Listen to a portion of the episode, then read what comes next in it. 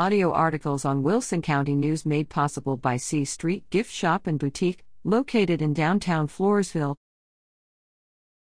Filing deadline is December 13th for March primary elections. It's that time of year. Not just time for preparing for Thanksgiving or making your Christmas list. It's time to put your name on the ballot to run for office in the March 2022 Republican and Democratic Party primaries. Area residents interested in serving their communities, from the county level up to U.S. Congress, must file their intent by Monday, December 13th at 6 p.m. County races.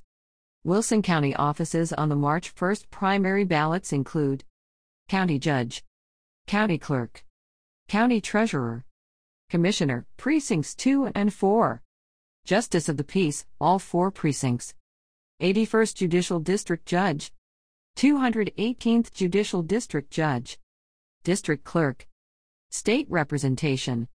There will be some changes to representation for Wilson County and Austin, based on recently approved redistricting maps for the Texas House of Representatives and Senate.